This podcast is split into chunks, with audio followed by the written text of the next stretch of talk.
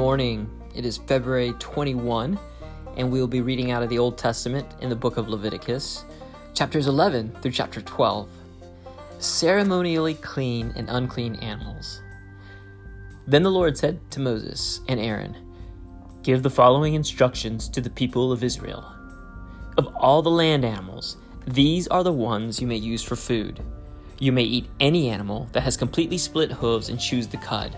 You may not, however, eat the following animals that have split hooves or that chew the cud, but not both. The camel chews the cud, but does not have split hooves, so it is ceremonially unclean for you.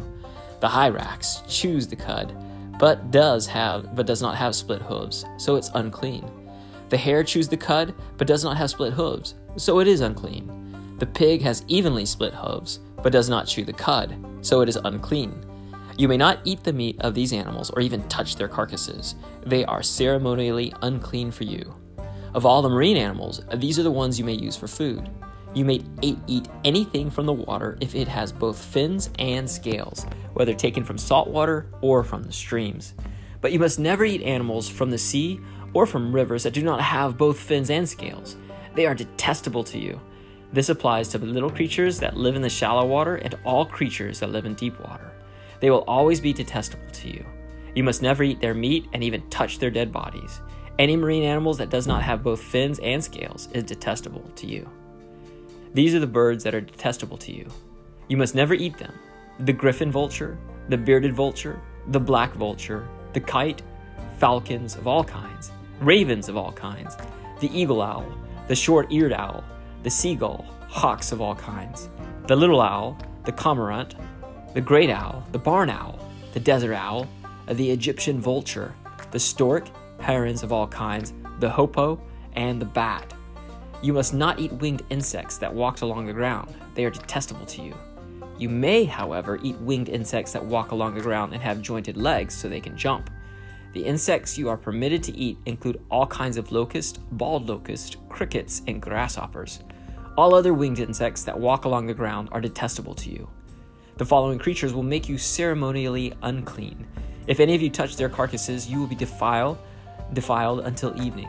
If you pick up their carcasses, you must wash your clothes, and you will remain defiled until evening. Any animal that has split hooves that are not evenly divided or that does not chew the cud is unclean for you. If you touch the carcass of such an animal, you will be defiled. Of the animals that walk on all fours, those that have paws are unclean. If you touch the carcasses of such an animal, you will be defiled until evening. If you pick up its carcass, you must wash your clothes, and you will remain defiled until evening. These animals are unclean for you. Of the small animals that scurry along the ground, these are unclean for you the mole, the mole rat, the rat, the large lizards of all kinds, the gecko, the monitor lizard, the common lizard, the sand lizard, and the chameleon. All these animals and small animals are unclean for you. If any of, of you touch the dead body of such an animal, you will be defiled until evening. If such an animal dies and falls on something, that object will be unclean. This is true whether the object is made of wood, cloth, leather, or burlap. Whatever its use, you must dip it in water and it will remain defiled until evening. After that, it will be ceremonially clean and you may be used again. If such an animal falls into a clay pot, everything in that pot will be defiled, and the pot must be smashed. If the water from such a container spills on any food, the food will be defiled, and any beverage in such a container will be defiled. Any object on which the carcass of such an animal falls will be defiled. If it is an oven or earth or hearth, it must be destroyed, for it is defiled, and you must treat it accordingly. However, if the carcass of such an animal falls into a spring or cistern, the water will still be clean, but anyone who touches the carcass will be defiled. If the carcass falls on seed grain to be planted in the field, the seed will still be considered clean. But if the seed is wet when the carcass falls on it, the seed will be defiled. If an animal you are permitted to eat dies and you touch it, its carcass, you will be defiled until evening. If you eat any of its meat or carry away its carcass, you must wash your clothes and you will remain defiled until evening. All small animals that scurry along the ground are detestable and you must never eat them. This includes all animals that slither along on their bellies, as well as those with four legs and those with many feet. All such animals that scurry along the ground are detestable and you must never eat them.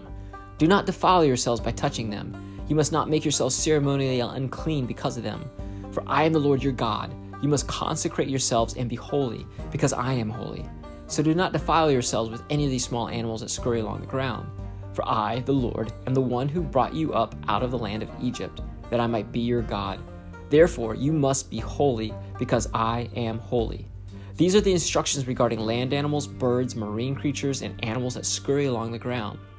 By these instructions, you will know what is unclean and clean, and which animals may not be eaten, and which animals may not, or and which animals may be eaten. Chapter 12. The Lord said to Moses, Give the following instructions to the people of Israel. If a woman becomes pregnant and gives birth to a son, she will be ceremonially unclean for seven days, just as she is unclean during her menstrual period.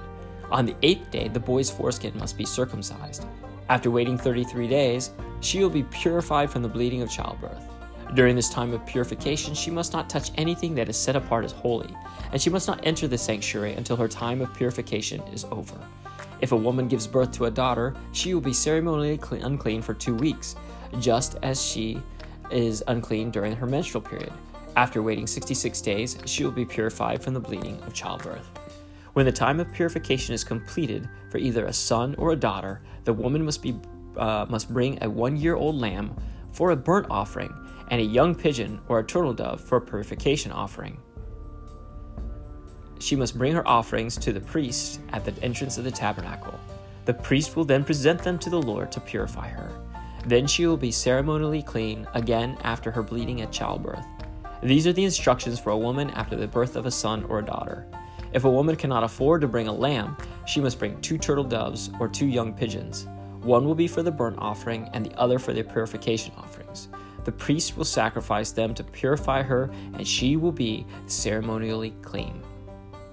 In the New Testament day is Mark chapter 5, verse 21 through 43. Jesus got into the boat again and went back to the other side of the lake, where a large crowd gathered around him on the shore. Then a leader of the local synagogue, whose name was Jairus, arrived. When he saw Jesus, he fell at his feet, pleading fervently with him. My little daughter is dying, he said. Please come and lay your hands on her, heal her so she can live. Jesus went with him, all the people followed, crowding around him. A woman in the crowd had suffered for 12 years with constant bleeding.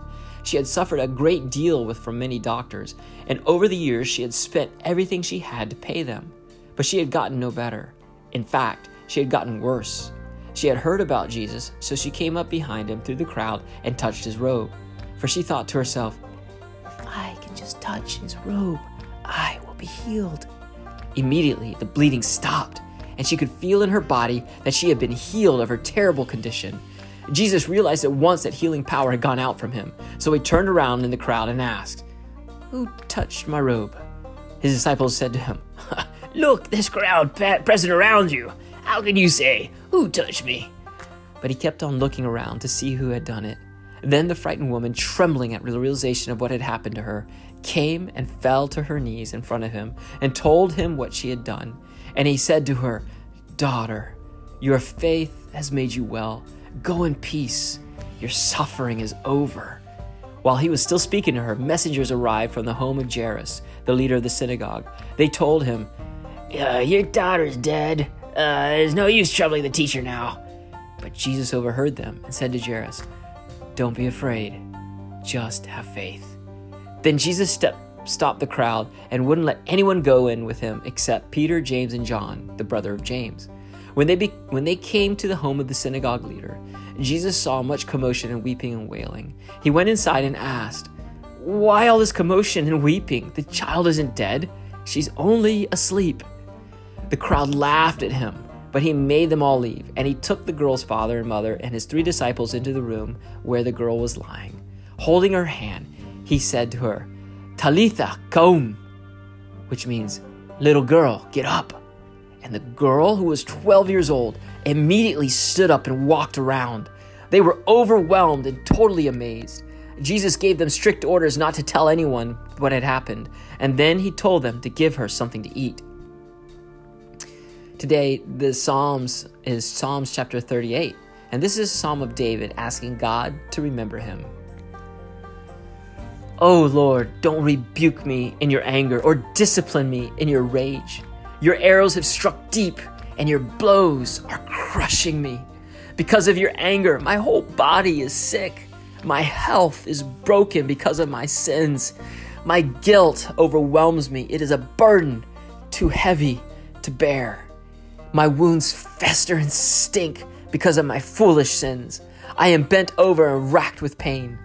All day long I walk around filled with grief. A raging fever burns within me, and my health is broken. I am exhausted and completely crushed. My groans come from an anguished heart. You know what I long for, Lord. You hear my every sigh. My heart beats wildly, my strength fails, and I'm going blind. My loved ones and friends stay away, fearing my disease. Even my own family stands at a distance. Meanwhile, my enemies lay traps to kill me. Those who wish me harm make plans to ruin me. All day long, they plan their treachery. But I am deaf to all their threats. I am silent before them as one who cannot speak. I choose to hear nothing, and I make no reply. I am waiting for you, O Lord. You must answer me. O Lord, my God, I prayed, don't let my enemies gloat over me or rejoice at my downfall. I am on the verge of collapse, facing constant pain, but I confess my sins. I am deeply sorry for what I have done. I have many aggressive enemies. They hate me without reason. They repay me evil for good and oppose me for pursuing good. Do not abandon me, O Lord. Do not stand at a distance, O my God. Come quickly to help me, O Lord, my Savior. And today's Proverbs is Proverbs chapter 10, verses 8 through 9. The wise are glad to be instructed, but babbling fools fall flat on their faces. People with integrity walk safely, but those who follow crooked paths will be exposed.